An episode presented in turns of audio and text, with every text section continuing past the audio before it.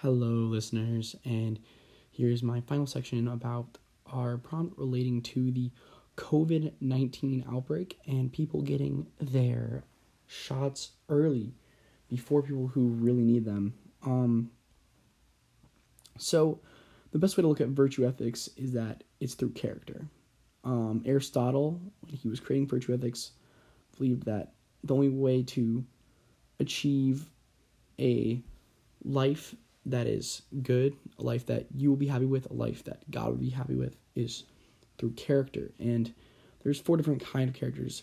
There's virtuous, continent, incontinent, and vicious. And um, you want to be virtuous, but this certain situation would be considered you'd be considered an incontinent person.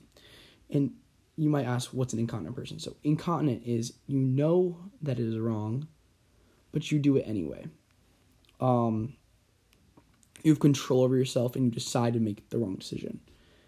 And you understand that getting the vaccine before people who need it more um, is wrong, but you cannot, but people like cannot control themselves to make the right decisions. And so if you couldn't control yourself to make that right decision, you could be considered continent because you tried to make the right decision because you believed it was, but it was actually the wrong one. And you would be considered vicious. You couldn't be considered vicious because if you're vicious, you don't know the right between virtuous acts and wrong acts.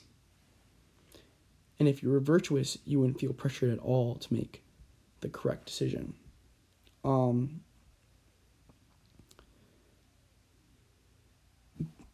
I would say that this response to this certain topic is maybe a bit extreme to consider someone incontinent or the second worst kind of human being because the certain situation is not as grave as it might be may, may be seen um, by a lot of people. And sure people need to get their vaccines, but some people who put more effort into getting their vaccine might deserve to get it first, even if they are stepping over someone else. So I believe that virtue ethic response to this is a little bit extreme.